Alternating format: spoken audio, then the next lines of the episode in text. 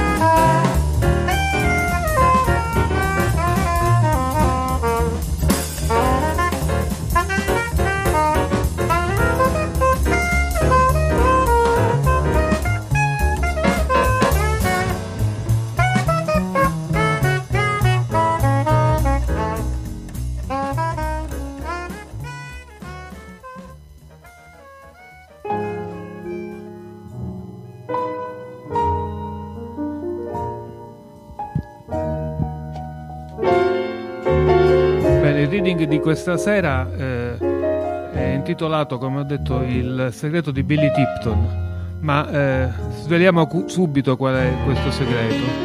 Billy Tipton fu un pianista jazz degli anni 40 e 50, di cui ascoltate in sottofondo un, eh, le, un'esibizione registrata, una delle poche che si riescono a trovare.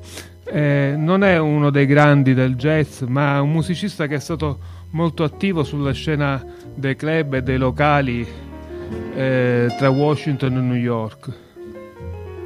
Ebbe eh, due mogli e tre figli adottivi.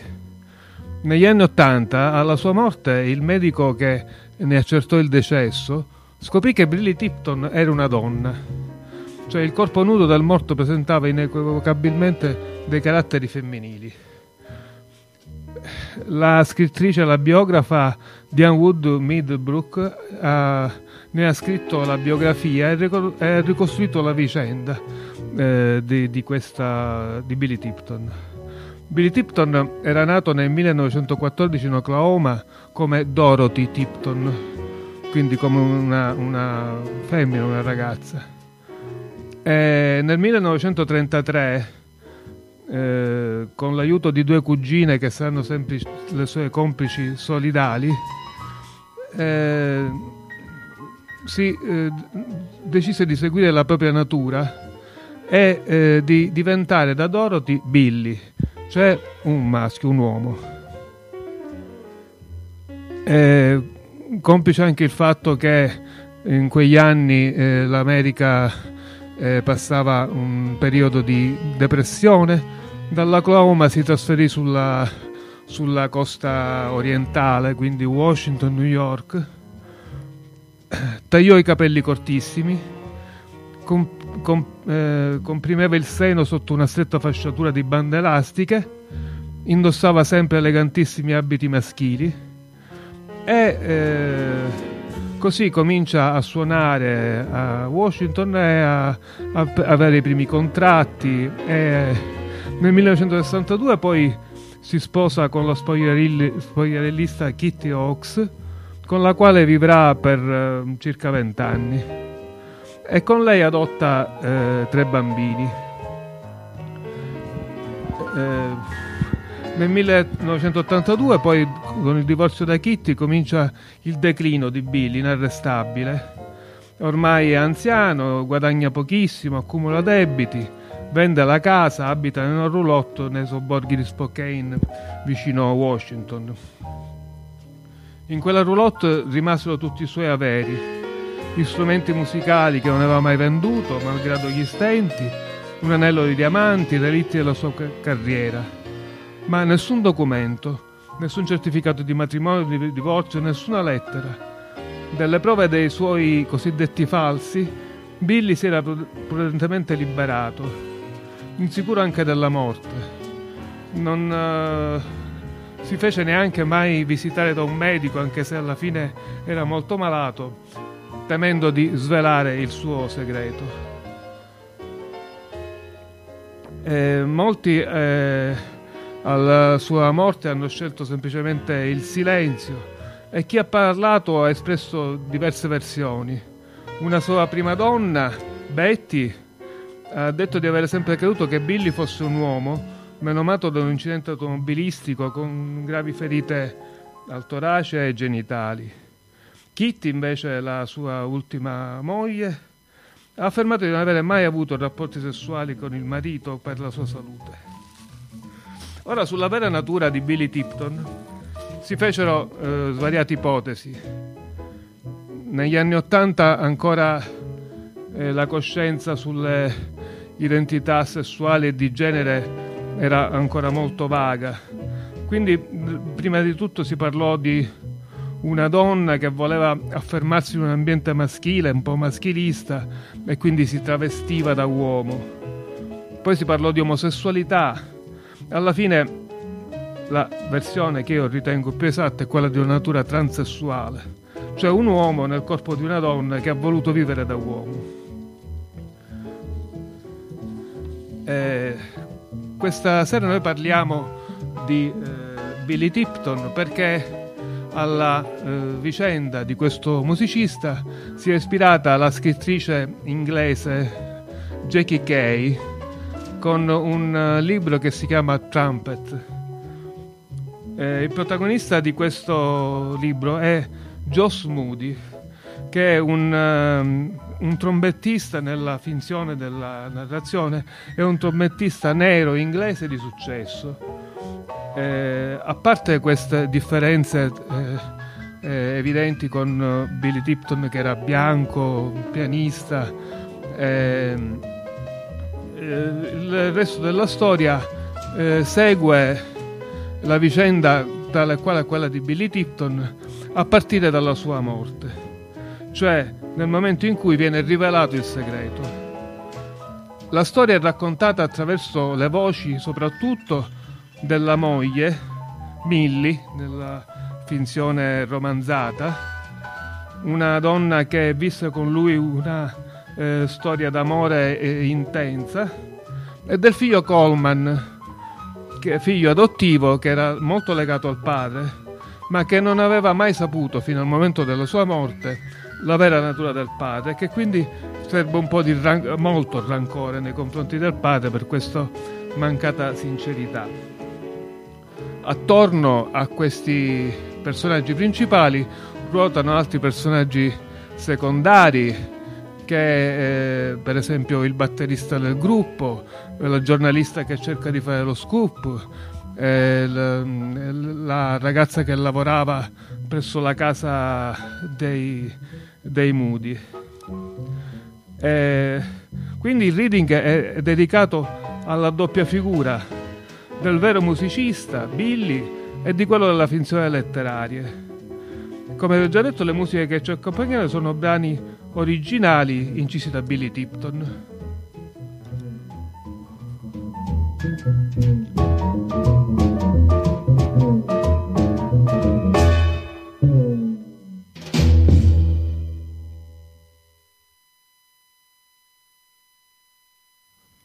Cominciamo con eh, la lettura di un brano eh, in cui è Millie che parla, la moglie che parla del, del marito e, del, e, e, ricorda il momento in cui eh, lo ha conosciuto veramente.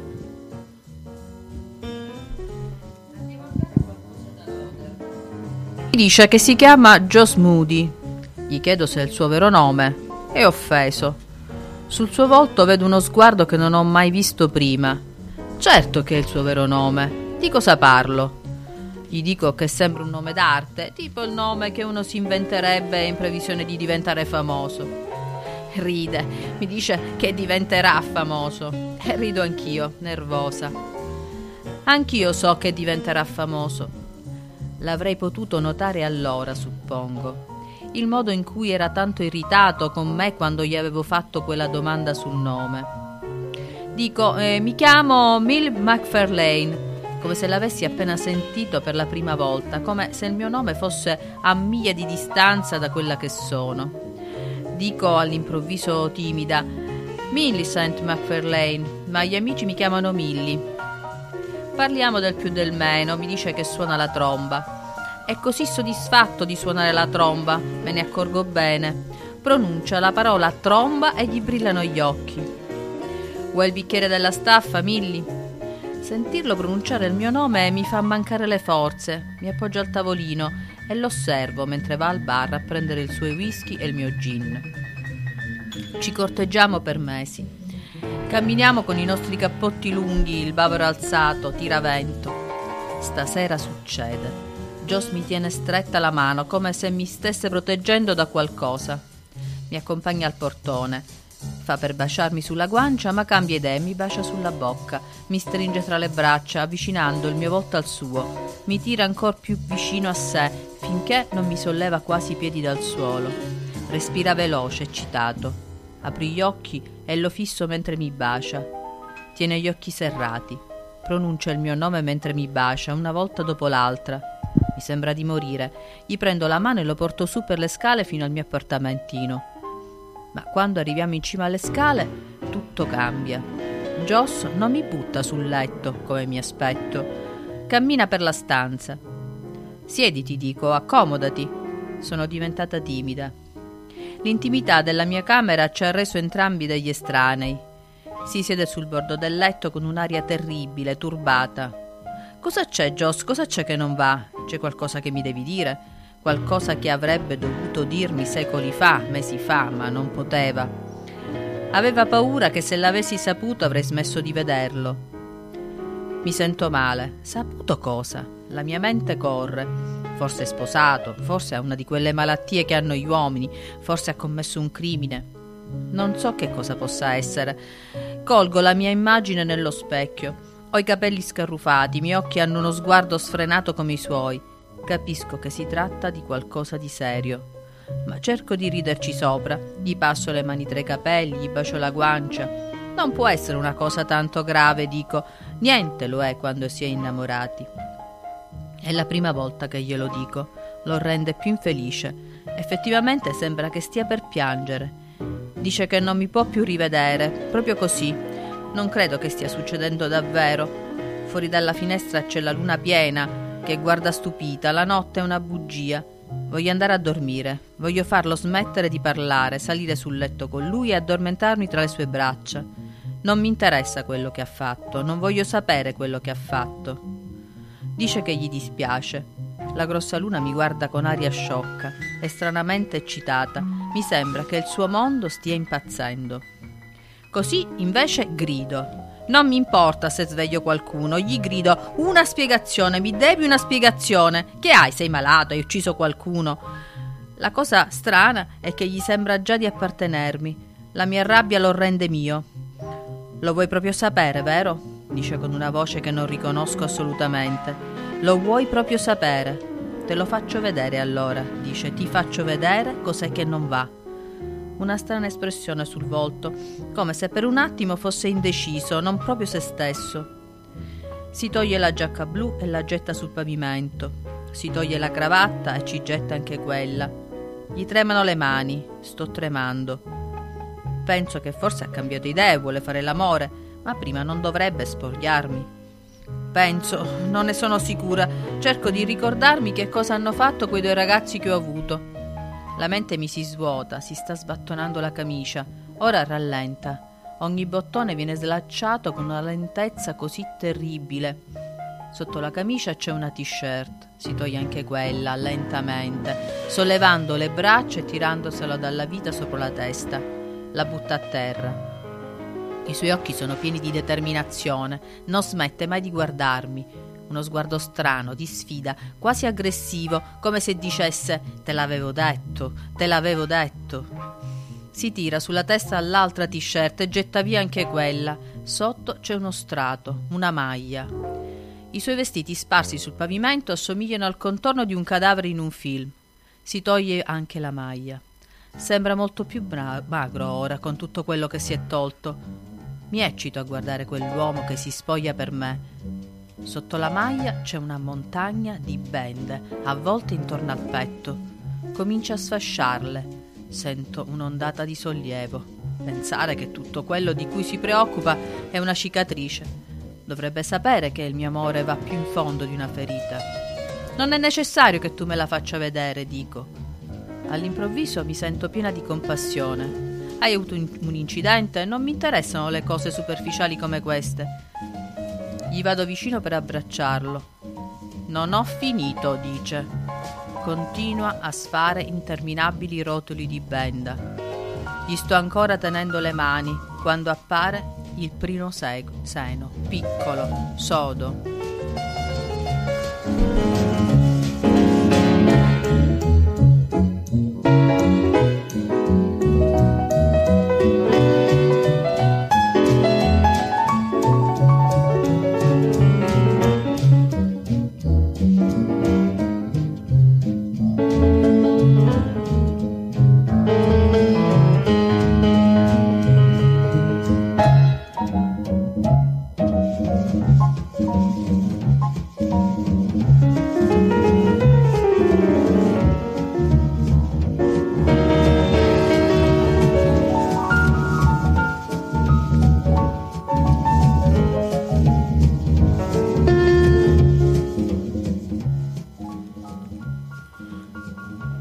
Ascoltiamo ora la voce del figlio Coleman, che come abbiamo detto, eh, così come in realtà successe al figlio adottivo di Billy Tipton, non conosceva l'identità eh, di genere del, del, padre e quindi eh, la scopre nel momento in cui gliela comunica il medico e comincia a delirare, a covare questo rancore nei confronti del padre. Mio padre aveva le tette, mio padre non aveva l'uccello, mio padre aveva la passera, mio padre non aveva le palle. Quanta gente ha avuto un padre come il mio? Con quale chatline mi potrei mettere in contatto per una cosa così? Pensa se dopo un programma su madri e padri transgenitori o come cazzo si chiamano apparisse la scritta se qualcosa del genere vi riguarda e avete bisogno di parlarne con qualcuno, per favore telefonate a bla bla bla. Restiamo in linea per le prossime 24 ore. Potete telefonare in tutto il paese. Non troverei nessuno che sia passato attraverso quello che sto passando io. Ci scommetterei. Ho intenzione di ricostruire la sua vita. Di risalire fino a quando era una ragazzina a Greenock e quando viveva sotto il nome di Josephine Moore, Josie, Joss, Joss. Ma da dove aveva preso Moody? O si trattava soltanto dei Moody Blues? Voglio scrivere la sua fottuta biografia. Voglio raccontare tutta la sua storia. Sarò il suo Giuda. È una frase di Oscar Wilde, vero? Papà la citava spesso e, e rideva. Ogni uomo ha bisogno dei suoi discepoli ma è Giuda che scrive la biografia. Spesso era infastidito da sedicenti biografi. L'impatto che aveva avuto sul jazz del XX secolo richiedeva una biografia, dicevano le lettere. Ora la reclameranno, è una storia succulenta. Il problema ora non è la musica. Ero il discepolo di mio padre, ma ora cazzo non lo sono più, bellezza, sono passato dall'altra parte. Sono stato alle pompe funebri e quell'uomo, l'impresario, mi tira in disparte. Ha un'espressione sulla faccia che so che non dimenticherò. Per metà imbarazzato, per metà puro giubilo. Come se le cose all'improvviso gli andassero meglio. Mi chiama Mr. Moody. Penso che forse non gli capitano tanti cadaveri famosi che si sente tremendamente orgoglioso. Mr. Moody dice: Non so bene come metterla ma è meglio che glielo dica io piuttosto che il certificato di morte. Presuppongo naturalmente che non, lei non ne sia già a conoscenza. Aspetta, vedo che mi legge in faccia. Di cosa sono già a conoscenza, dico, pensando che quel tipo sia un imbecille. Quando ho spogliato suo padre per svolgere i miei consueti doveri, ho scoperto Aspetto. Penso che stia per dire che ha scoperto che mio padre è morto di qualche altra malattia, o che ha scoperto qualche strano segno sul suo corpo, o che ha scoperto che mio padre si è suicidato. Aspetto, la tira per le lunghe. Che cazzo ha scoperto che mio padre è ancora vivo? Eh, quando ho spogliato suo padre, Mr. Moody, ho scoperto che è una donna. Non me l'avevano detto. Sua madre parlava sempre del defunto come suo marito. Ho pensato che quel tizio dovevano averlo pagato per farmi uno scherzo macabro. Forse ci sono delle organizzazioni in cui invece di mandare un baciogramma bello caldo a un compleanno si manda uno strano mortegramma alle pompe funebri. Quell'uomo non deve essere quello giusto. Gli dico che voglio vedere il vero impresario, il direttore della ditta, come cazzo si chiama, il suo capo. E questa gli ho detto l'idea che ha degli scherzi, pezzo di bastardo con la mente malata. Chi l'ha istigata? La sbatto qua e là. Gli tiro avanti e indietro i suoi stupidi risvolti sottili. È perfettamente comprensibile, dice. Non mi prenda per il culo, dico. Mi porta dove c'è il cadavere. Mi fa attraversare tutta quella fredda sala e mi mostra mio padre. Lo vedo nudo. Ed è solo ora che mi rendo conto che in vita mia è la prima volta che lo vedo nudo. L'impresario mi mostra delle bende chirurgiche, che mi dice ne va a volte ben strette intorno al petto per coprire il sopra. Do una rapida occhiata, ma quell'occhiata adesso ce l'ho ancora in testa. Mi è rimasta nella testa l'immagine di mio padre in un corpo di donna, come se fosse un pervertito, uno psicopatico, Ora me l'immagino mentre spalma un po' di rossetto su uno specchio prima di morire.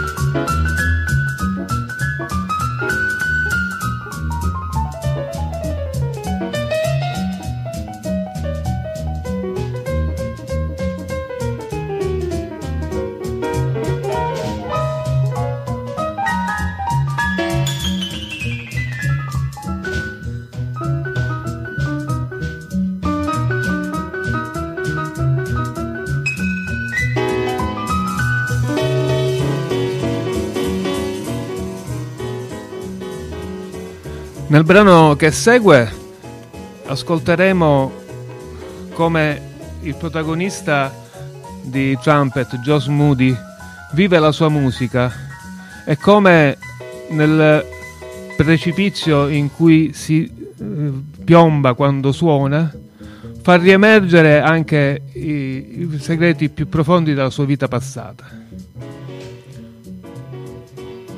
Quando scende giù e non sempre scende giù abbastanza a fondo.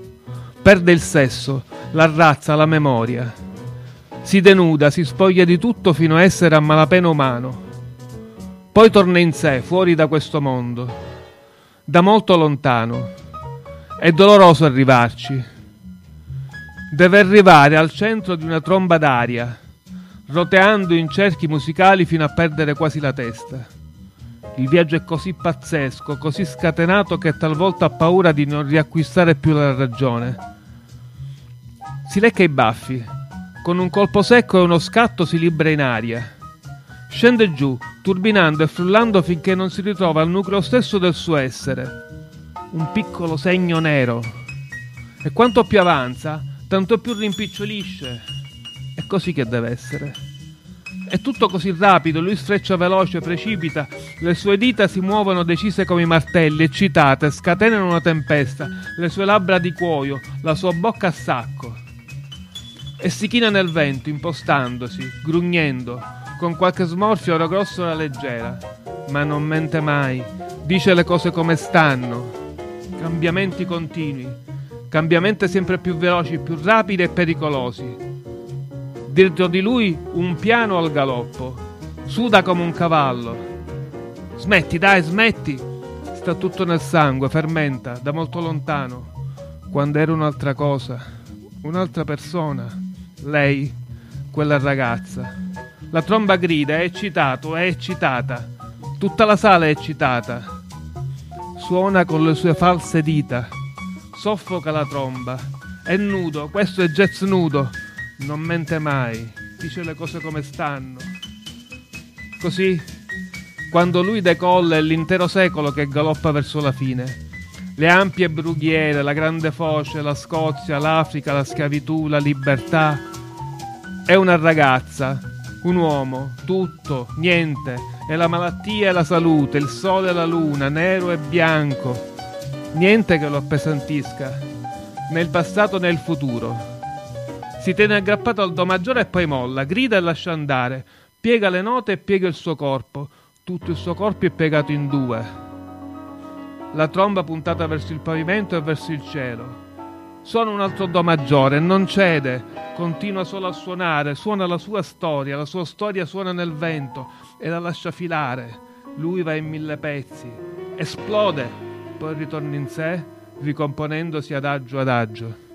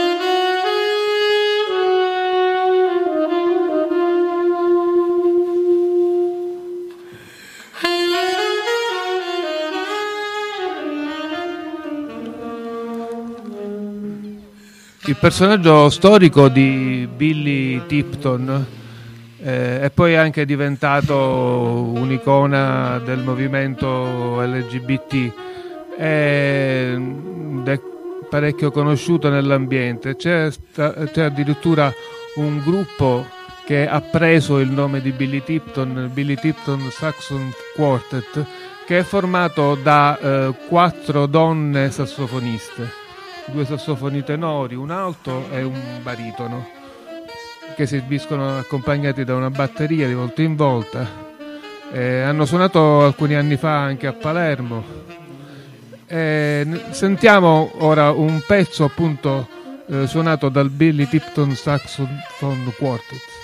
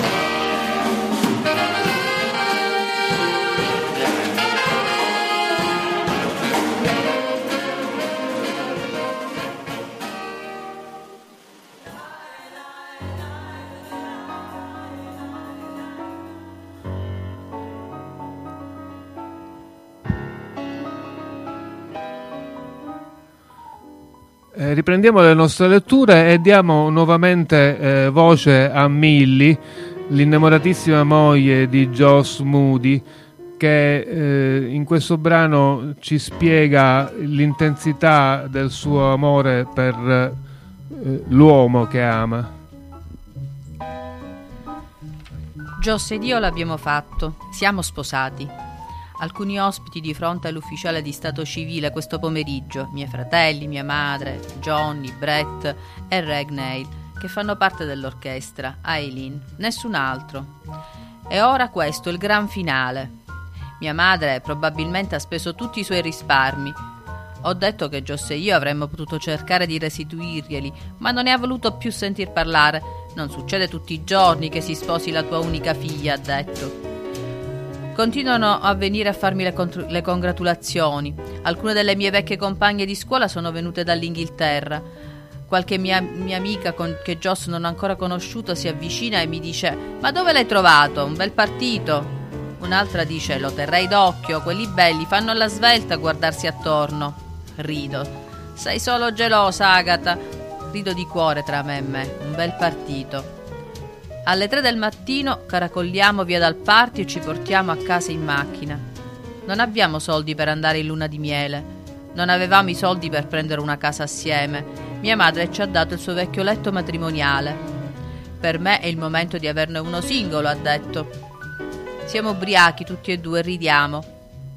Comincia a sbattonarmi il vestito verde e cadiamo sul letto, baciandoci. Sprofondiamo nel nostro altro mondo, finché non anneghiamo l'uno nell'altra per tornare all'improvviso ansanti in superficie e poi sprofondare di nuovo. Mi sveglio con Joss che mi bacia dolcemente sulle guance. Le sue labbra si limitano a sfiorare pazienti una volta dietro l'altra. Le sue mani risalgono il mio corpo e mi accarezzano il petto. Lo fisso.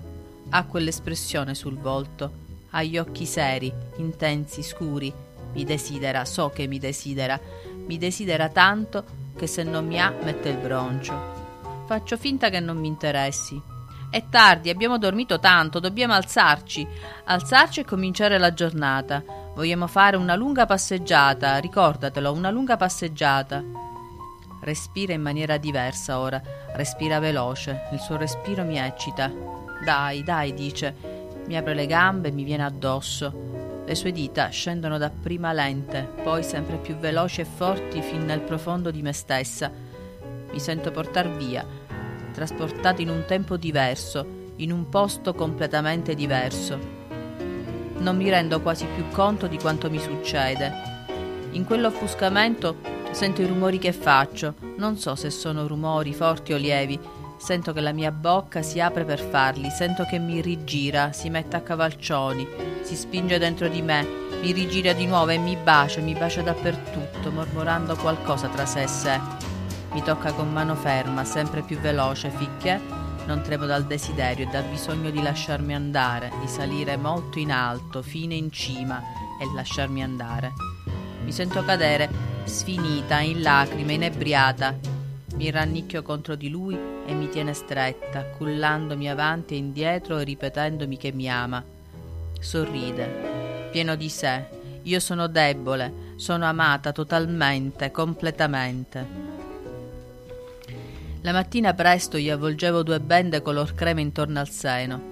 Ce le avvolgevo intorno, ben strette. Non pensavo che a farlo bene, farlo bene significava avvolgerle strette. Più strette le avvolgeva, più si schiacciava il seno. Gli interessava solo questo, non gliene importava niente se erano scomode. Un po' probabilmente lo erano. Non direi che si parlasse di qualcosa mentre lo facevo e non direi che pensassi a molte cose. Dovevo aiutarlo a vestirsi in modo che si potesse godere la giornata e si sentisse a suo agio. Lo facevo senza pensarci, Sopra le bende si metteva una t-shirt e sopra un'altra t-shirt e sopra una camicia coi bottoni. Si metteva i boxer e io distoglievo lo sguardo mentre li imbottiva con un paio di calzini. Si infilava i pantaloni, aggiustandosi di continuo le magliette, la camicia e l'imbottitura. Una volta vestito si sentiva sempre più a suo agio, più sicuro in qualche modo. Il mio bel marito, così alto. Mi sorrideva timido, diceva come sto? E io dicevo, perfetto, sei perfetto.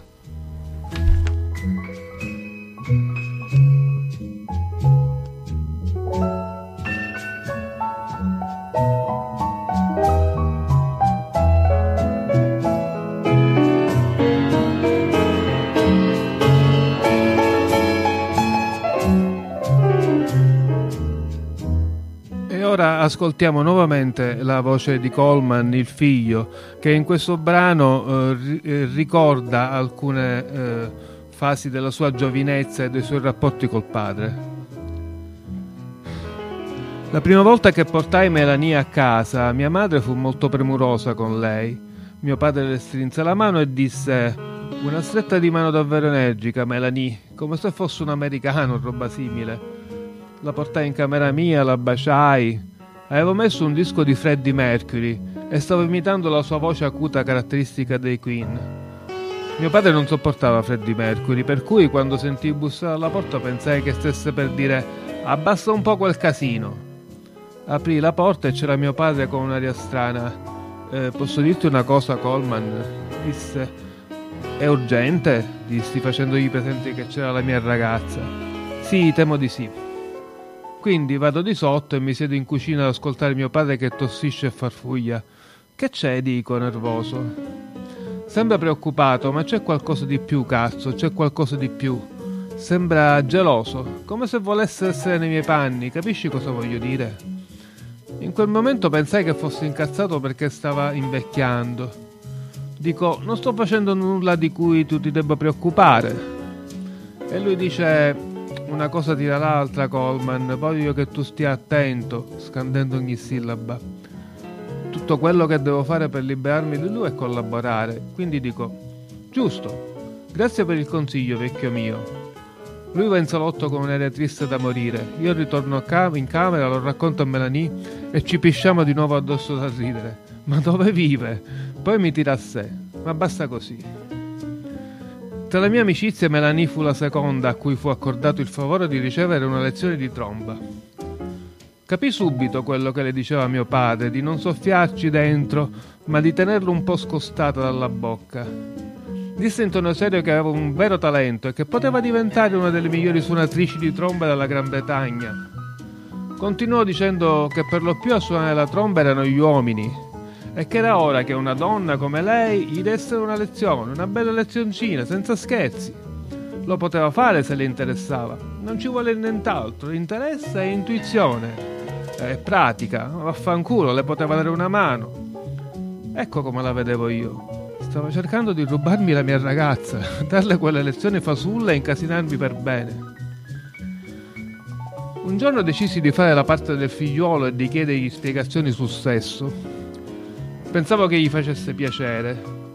Cominciai col dire qualcosa tipo: Ci sono alcune cose che ho bisogno di sapere, papà, visto che viviamo in una società permissiva. Aveva bevuto, era tardi ed era appena tornato da non so dove. Mia madre dormiva. Si siede sulla sua poltrona, accende la sigaretta e non me ne offre una. Me ne sto seduto a guardarlo, morendo dalla voglia di una sigaretta. Poi dice: Spara? Sulla faccia un sorriso da ubriaco che è un, anche un po' sensuale. Dico, parlando a Vambera, hai mai avuto una relazione?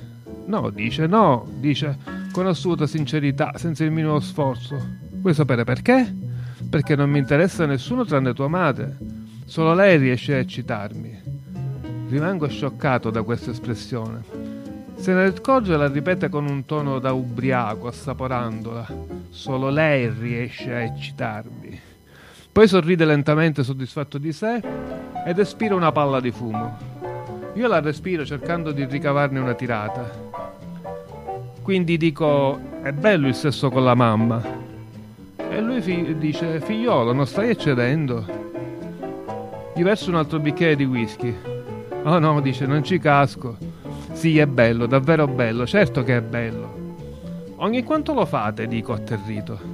Oh dai, dice, godendosi ancora la conversazione, accendendo un'altra sigaretta. I padri dovrebbero parlare con i figli di questa roba, dico, è educativo. Tre volte alla settimana, dice. Esageri, dico. Me l'hai chiesto? Che tu ci creda no per me lo stesso, dice. E io gli credo, perché lo farà acchietare e mi manderà al diavolo. Ride, gettando dietro la testa. Piantala, dice, ci piace la varietà. La spezia della vita. Va bene qualsiasi posto. Uno spogliatoio. Uno spogliatoio, grido. E perché no? A cos'altro servono gli spogliatoi? Invece mio padre non scopava mai, non gli si drizzava mai. Mio padre non si faceva mai tirare una sega, non lo ficcava mai dentro, non ce lo metteva mai, non eiaculava mai, non si faceva mai fare un pompino. Cosa aveva nelle mutande? Una fica, esatto. O portava il dildo. Merda. Se ce l'aveva ce l'avrebbe messo, te l'assicuro.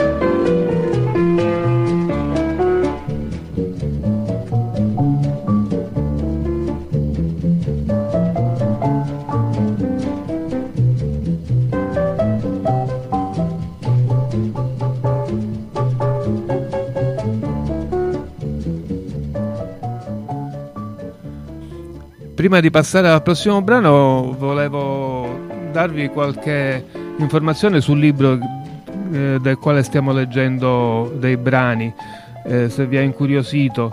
Eh, si intitola Trumpet, lo ripeto, è scritto da, da scrittrice inglese, anzi scozzese, credo, Jackie Kay, ed è stato pubblicato in Italia dalla casa editrice La Tartaruga nel 99. Eh, però se voi lo voleste cercare non lo troverete perché ormai è fuori catalogo, è fuori, eh, non lo si ritrova più in nessuna libreria, in nessun uh, deposito.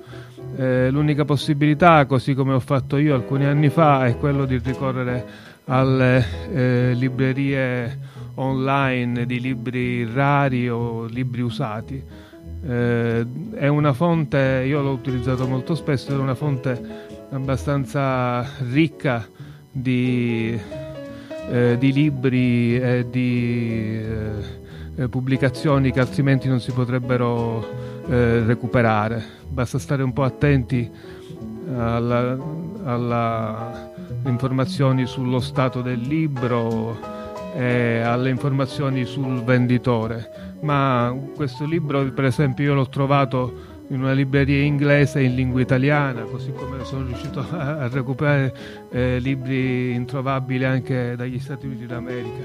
Insomma, Trumpet di Jackie Kay, se vi interessa, è un libro secondo me da leggere. A questo punto eh, diamo voce a un paio di eh, personaggi di contorno eh, alla storia di Joss Moody narrata in Trumpet. Il primo è il batterista del gruppo in cui suona Joss. Alcuni dicevano che Moody aveva una faccia da bambino, ma il batterista non era dello stesso avviso. Big Red McCall malmenava chiunque venisse fuori con uscite del genere. Una volta sentì al Wii Jazz Club un tizio che diceva c'è qualcosa di strano in quel Moody. McCall non lasciava andare via mai nessuno a mani vuote. Era alto 1,85 m e pesava più di 130 kg. Lo tirò in un angolo e lo colpì forte con le sue dita grasse. Chi un colpo, stai un colpo, mai un colpo, chiamando un colpo strano? Il tizio mantenne il punto. Moody ha una voce acuta come quella di una donna. E McCall lo stese a terra gli era venuto uno di quei attacchi d'ira in cui vedeva letteralmente rosso. Un attimo dopo aver steso a terra qualcuno l'aiutava a rialzarsi, si sputava sulle mani e gli spolverava la giacca. Spiacente, ma dovevo farlo, cazzo, era basilare. Poi fece la sua famosa risatina sbuffo, che, che somiglia alla scopata di un maiale. Andò al bar e grugnì. Due scotch con ghiaccio, per favore. Moody prese il suo whisky, whisky sorridendo da uomo. Big Red ammiccò e disse: Non posso sopportare gli stronzi, mi manca la pazienza. Hai visto che faccia aveva quando l'ho pestato? C'erano dei tipi a cui piaceva ciarlare e spettacolare, ma McCall non era uno di loro. Accettava il fatto che Moody avesse una voce un tantino stridula, parecchio stridula. Parecchia gente ha la voce stridula. Quando, quanto alla faccia da bambino, ci sono milioni di jazzisti con la faccia da bambino. Guardate Baby Dodds, Baby Mac, Baby Riley. Il mondo del jazz è pieno di grosse facce a budino con le guance a biscotto. Un uomo con una faccia da bambino non è detto che non sappia il fatto suo.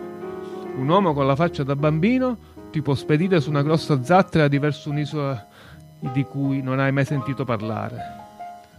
Insieme, Big Red McCall e Joe Moody facevano inebriare la gente che voleva sentirli suonare ancora. Cazzo, erano disperati. Il jazz era la loro droga, l'avevano nelle vene.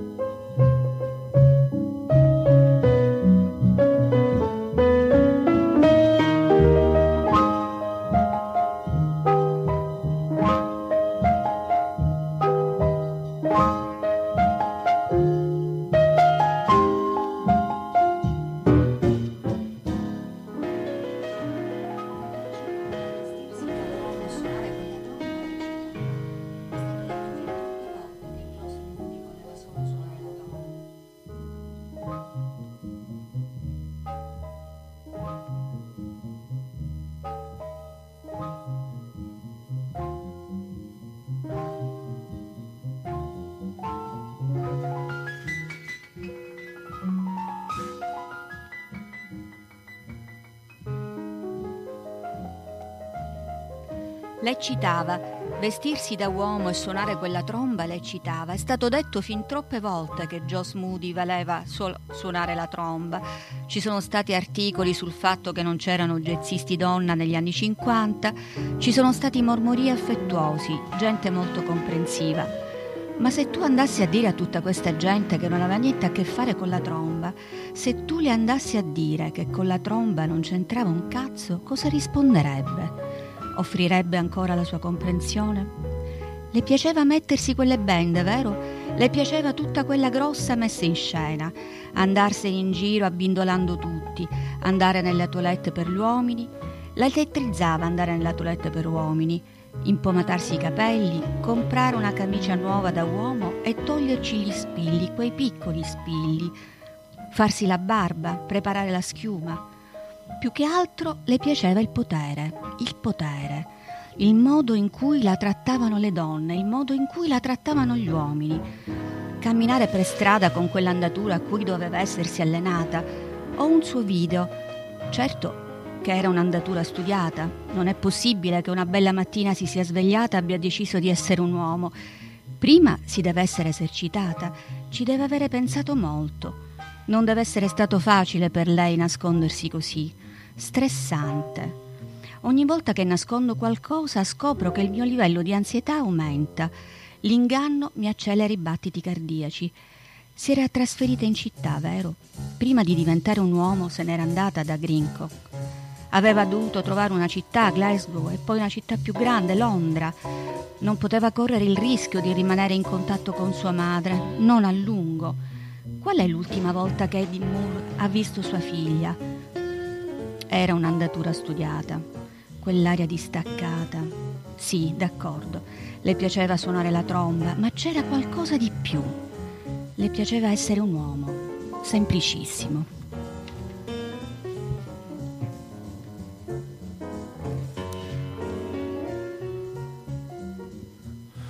L'ultima voce che abbiamo sentito è quella di una giornalista che per tutto il scorrere del, del, libro cerca di fare il suo scoop su questa vicenda eh, così eh, strana e che poi alla fine si rende conto eh, della, dire, della normalità, tra virgolette, di questa situazione e ne dà una sintesi molto efficace. 哎。